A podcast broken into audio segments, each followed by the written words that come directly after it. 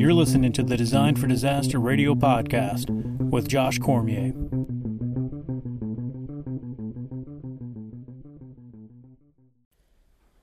Episode 1 Failed to Train The Sinking of the Ocean Ranger. If you've ever lived on the coast in northern latitudes during the winter, then you know how miserable the weather can be sometimes. February 14, 1982 was one of these days in St. John's, Newfoundland, Canada. Located on the southeastern tip of the island and seemingly protruding out into the North Atlantic, the residents were subjected to damp, windy, sub-freezing air blowing from the Atlantic Ocean all morning. Between the fog, rain, and snow, it was a difficult day to be outside for longer than necessary. If the weather was intolerable on land, it was even worse in deteriorating 200 miles east southeast of St. John's in the North Atlantic, where the mobile oil rig Ocean Ranger was drilling an appraisal well. Weather reports to the rig advised them to expect Category 2 hurricane force winds of 90 knots and waves as high as 37 feet. With the crew prepared to manage this magnitude of weather and a rig designed to handle it, it is unlikely that anyone on board was concerned. Part 1 The Ocean Ranger The Ocean Ranger was designed as a self propelled semi submersible mobile offshore drilling unit, or MODU, by Odeco, New Orleans, with construction being completed in Japan in 1976. A MODU is designed to be sailed and navigated under its own power to the drilling location. Once on location, ballast tanks would be flooded to submerge the lower portion of the rig to provide stability for drilling operations. The rig was not designed to sit on the bottom, but rather to levitate in a semi submerged manner. The Ocean Ranger was designed to travel. After being constructed in Japan, she spent 1976 and 1977 in the waters around Alaska before sailing to the Baltimore Canyon off the coast of Maryland for operations from 1979 to 1980. In 1980, she drilled off the coast of Ireland before relocating to the Grand Banks of Newfoundland later that year. In order to get to each location, the Ocean Ranger was propelled by four 3,500 horsepower DC motors, directing water through two Kort nozzles on each pontoon. The rig structure was a drilling platform consisting of two decks that floated on two 400 foot long pontoons that were 24 feet tall each. The pontoons were located on the port and starboard sides of the rig, and connected to the platform via eight columns that were about 150 feet tall.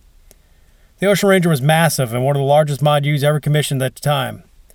To put the size of the Ocean Ranger into perspective, imagine two football fields side by side perched atop eight columns, each as tall as a 15 story building, that are floating on two pontoons, each the size of a Navy attack submarine. The columns that supported the platform ranged from 25 to 38 feet in diameter, with the four corner columns having the larger diameter. The columns were named according to their position being numbered 1 through 4 from forward to aft and assigned either a P for port or S for starboard. For example, PC1 would be the forwardmost column on the port side. Each of the four corner columns contained chain lockers that held the mooring chains. Each chain locker extended from the 35 foot level to the 70 foot level. The chains were fed from the lockers through the top of each column. The Ocean Ranger would be moored by support vessels that would position the 12 22 anchors in a symmetric pattern around the rig.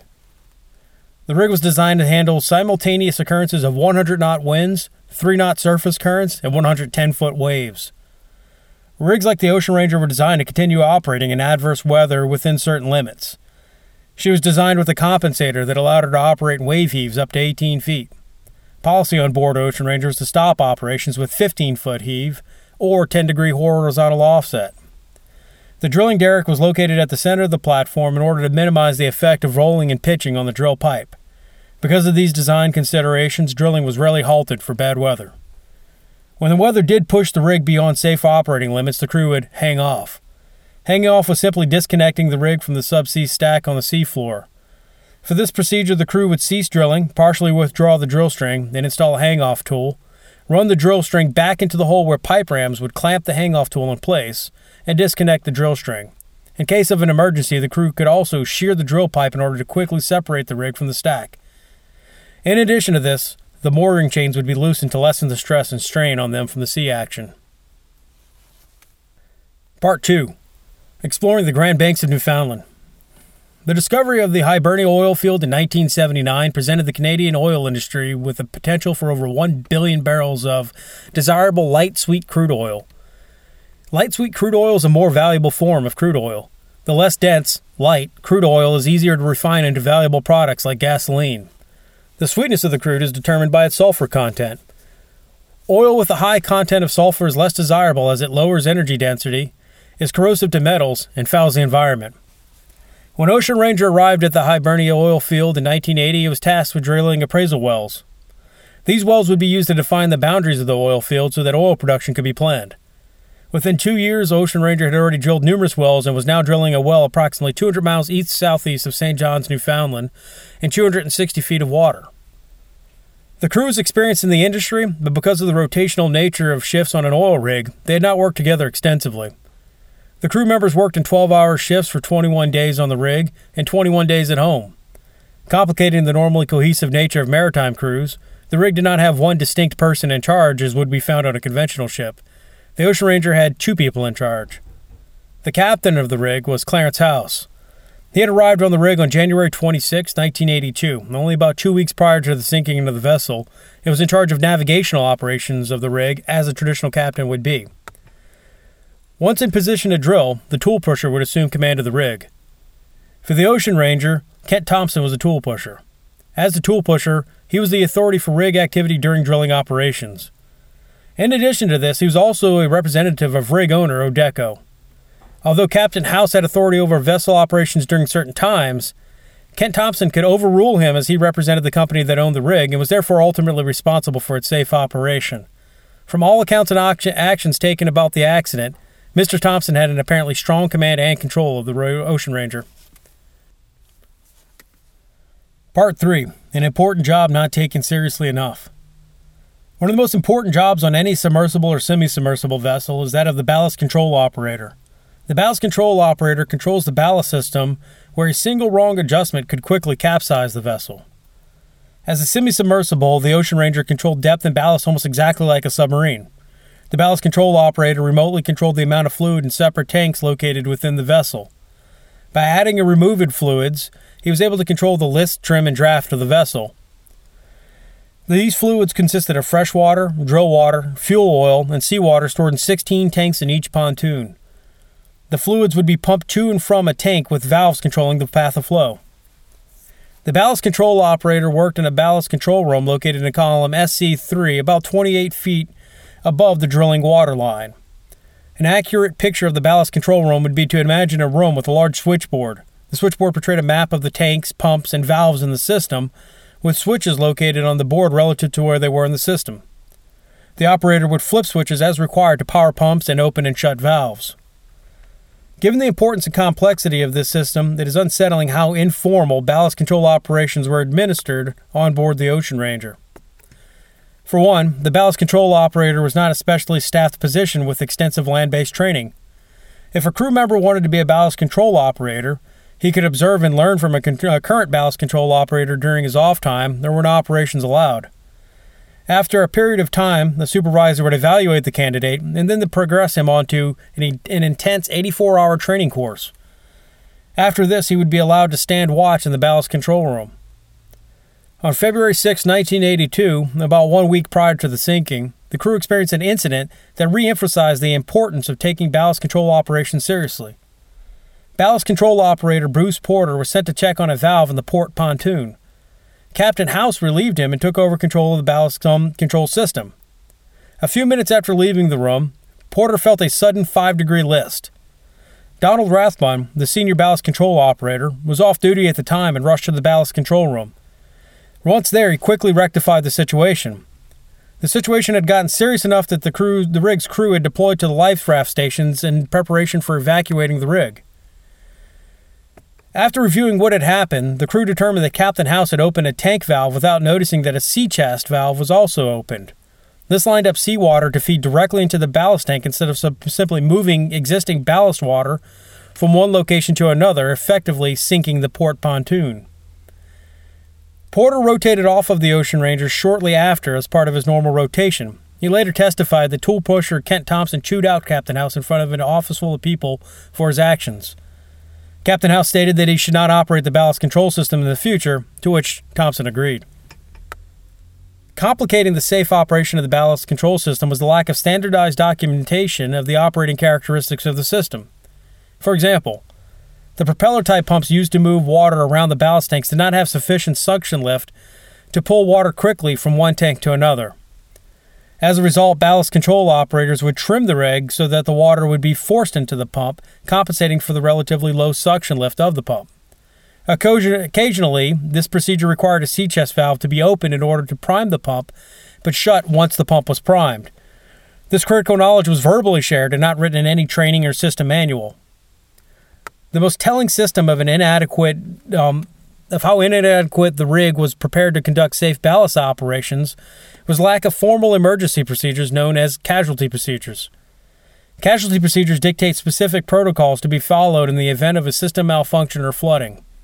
They should have been present and practiced regularly to proficiency. This alone demonstrated that the crew of Ocean Ranger did not view a casualty that could result in the sinking of the rig as more than a remote possibility.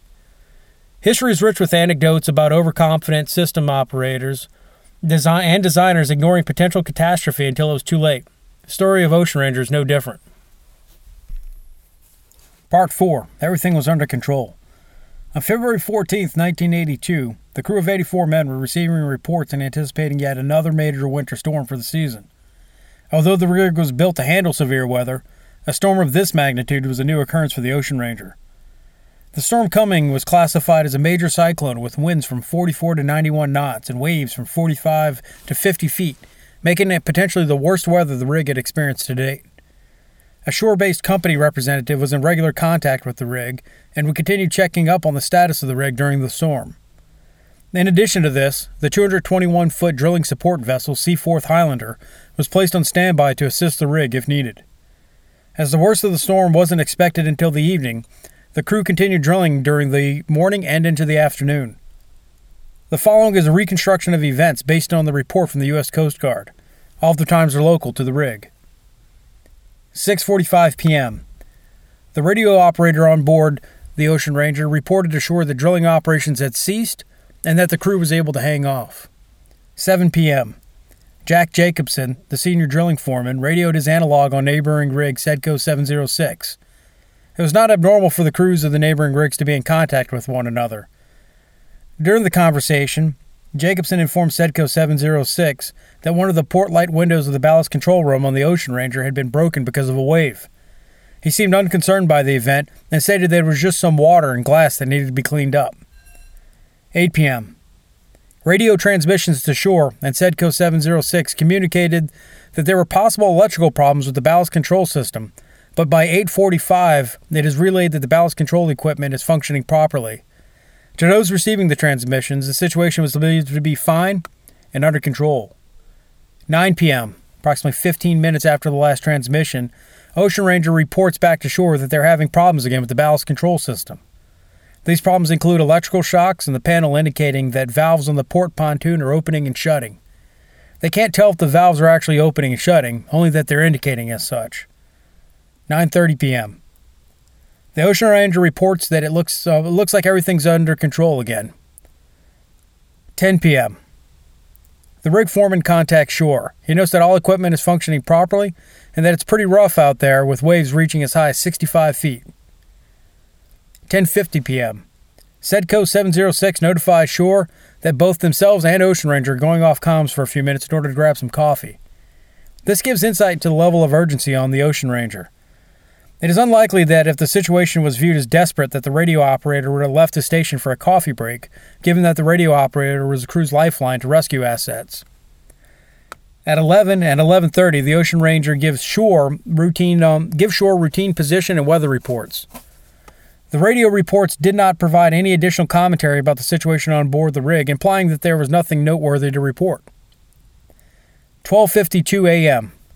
Over an hour after the last routine report, Ocean Ranger begins broadcasting Mayday calls, stating position and that the rig was experiencing a severe list. 1 a.m. The rig foreman calls Sedco 706 and asks them to broadcast Mayday calls on behalf of the Ocean Ranger. He also confirms that they have a severe list, do not know the cause, but are investigating. 1:05 a.m. The shore station notifies the Canadian Coast Guard. The message notes that the rig is out of trim by 10 degrees and increasing to 12 degrees.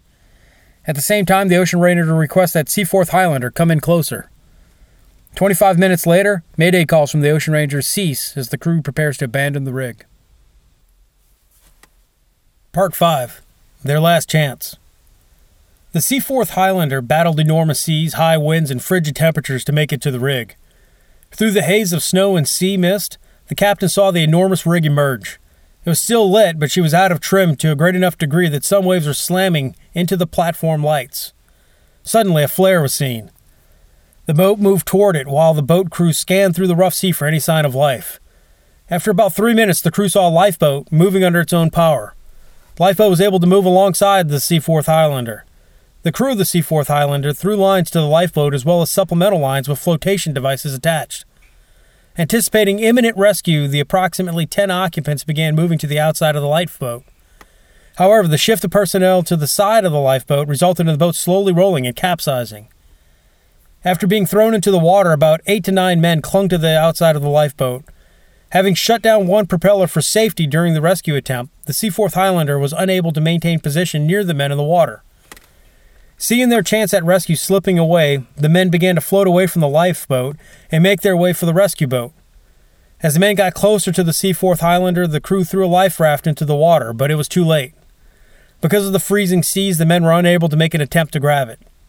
Once the Seaforth Highlander was far enough away to safely restart the portside propeller, she returned to position to look for survivors, but she was only able to find bodies floating in the water. The crew was unable to pull any of the bodies from the water as the motion of the boat pushed the bodies away when she got near. The crew noted that there were many more bodies in the water than those that had come from the lifeboat. For those that had abandoned the Ocean Ranger, this had been their last chance at surviving. Part 6 Wreckage Recovery and Probable Cause. The search for the by now sunken wreckage of the Ocean Ranger began on February 16th. Using side scan sonar, searchers were able to locate the rig and survey its debris field within three weeks. The platform and pontoons were found inverted about 485 feet from the well it had been drilling. The derrick had separated from the rig and was located nearby. This separation was likely the result of the derrick's impact with the ocean floor as the Ocean Ranger capsized. In addition to the side sonar scan, an unmanned underwater vehicle, equipped with both a TV and still camera, was used to further survey the wreckage. In order to gather information from the investigation into the accident, divers were sent down to gain access to the ballast control room and document its condition. The divers found that two of the four windows were broken, but all, that all four of the fixtures that were used to close off the windows from the outside were installed. While in the ballast control room, the, di- the divers removed the two broken windows, one intact window, one half of the ballast control panel, and all of the solenoid controlled air valves. After examining the timeline, rig design, crew training, and weather conditions, video of the wreckage, and the recovered components from the ballast control room, the investigators deduced the probable cause of the accident as follows. This is taken from the Coast Guard report. On February 14, 1982, the Ocean Ranger was experiencing the most severe weather in history. Although the weather was severe and increasing intensity, the crew had no reason to believe that the rig was in danger and were likely comfortable because of their confidence in the rig's stability. The lull in operations resulting in having to hang off would have been frustrating because it would postpone drilling progress, but would have also afforded the crew some downtime while they waited out the storm. At some point during the afternoon, while the drilling crew was hanging off, a wave with a height of at least 28 feet slammed into column SC3 where the ballast control room is located. At the time, the ballast control operator did not have the isolating fixtures installed on the windows yet. The wave broke two of the four windows. This allowed seawater into the control room. The introduction of seawater into the ballast control room wasn't considered a big problem at first. This complacency may have been the result of the culture on board, which, as previously discussed, did not take ballast control operations serious enough. From the beginning, the seawater was causing electrical anomalies with the ballast control panel. It is not known whether the ballast valves were actually operating or whether it was only the indications on the control panel that were transitioning from open to shut and back to open. It is known some water was introduced into the forward tanks of the pontoons, resulting in an out of trim condition. Another catalyst for complacency was the confusion surrounding proper operation of the ballast control system. As stated earlier, the training and operating practices of the ballast control operators was centered on routine operations. Emergency procedures were never substantially developed, leaving the operators and those arriving in the ballast control room during this emergency to improvise a solution and ultimately regain positive control of the ballast control system. One possible solution to the electrical anomalies was to secure the, ball- the power to the ballast control pa- panel. This would have automatically shut all valves as they could remain open only when power was applied to them. Isolating the electricity and thereby shutting the valves would have bought time to troubleshoot and restore a ballast control system back to normal operation. However, according to witness testimony after the sinking from former Ocean Ranger crew members, including an electrician, no one could locate the breaker to isolate the control panel. Most thought it was a switch located on the front of the panel. However, this switch only isolated power from the, gauge, from the gauges. As the afternoon went on, the crew likely considered an electrical solution to the problem to be impractical, so they moved to manually operating the control valves using brass control rods on hand for this purpose. But here, too, the crew was not able to regain command and control of the ballast system. It was, it was possible to insert the rods too far into the control valve, and instead of shutting the valve, it resulted in actually opening it. The only way to know if a valve was actually open was an indication on the control panel. However, this was not operating, so the crew had no idea whether a valve was open or shut. It is unclear why reports from the Ocean Ranger continued to downplay the severity of the situation on board. It was clear as soon as the crew was able to assert positive control of the ballast system that the rig was in danger. This would have occurred hours before the sinking. Without the ability to maintain the rig level and the pontoons at a predetermined depth, no reasonable person would consider the situation under control, as they re- but they reported it as such. It is likely that the crew was unaware of flooding in the four chain lockers. As described earlier, each of the four corner columns contained large holds for the anchor chains. These holds were not isolated from above and were, as a result, subject to flooding resulting from extreme wave action. During normal operations, water that entered the chain lockers would be pumped out when it reached the bottom of the column, so there probably wasn't too much concern about designing a system that prevented water from entering in the first place. But with limited control, possibly no gauges, and the forward portion of the rig moving closer to the waves, the corner columns became a potentially fatal liability. Based on the timing of the initial Mayday call at 0052 local, it is assumed that sometime after midnight the outer trim condition increased to such a degree, degree that the chain lockers began taking on water with each wave. This can be deduced given the rapidly changing trim of the rig during the last hour of the sinking, which implies a greater flow rate into the pontoons than from open valves alone. At this point, Saving the rig was unlikely with the ballast control system operating normally, but impossible given the current status of the system. Further investigation revealed that it is likely that one of the two lifeboats had hung up on its uh, cantilevered crane. As it did so, it is believed that a portion of the lifeboat was ripped off, resulting in a lifeboat falling backwards into the ocean. It is unclear what effect this had on the occupants, but it can be deduced that the introduction of frigid, frigid water into the lifeboat would have complicated the survival efforts of any crew members not incapacitated by the fall. The Ocean Ranger also had a number of life rafts in addition to the lifeboats. However, all recovered life rafts had evidence of significant damage or were deteriorated from age. It is unlikely that the life rafts provided much assistance in surviving the rough oceans and cold water. At the time of the accident, the surface temperature of the water was approximately 36 degrees Fahrenheit. In this water without extra insulation, the human will only survive for about 15 to 30 minutes.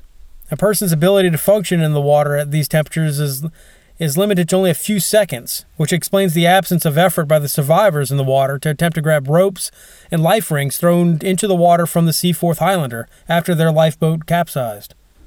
The crew had access to some emergency suits that were provided by the helicopter contractor for personnel flying to and from the rig over water, but none are believed to have been used. In the end, all 84 crew members were lost. Part 7 A Failure to Train. The sinking of the Ocean Ranger demonstrates the necessity for a system that has well developed protocols for addressing emergencies. These protocols shall be well known and trained to proficiency with frequent retesting. Management cannot expect the operators to prevent failure if the training doesn't reinforce the ability to prevent failures and adequately address them when they do occur. The operator should also be intimately familiar with the system they operate to the extent that they can derive solutions to emergencies where none seem to exist. The failure to train in this accident proved catastrophic. However, as we'll learn from the crash of American Airlines Flight 587, sometimes improper training can result in a catastrophe as well.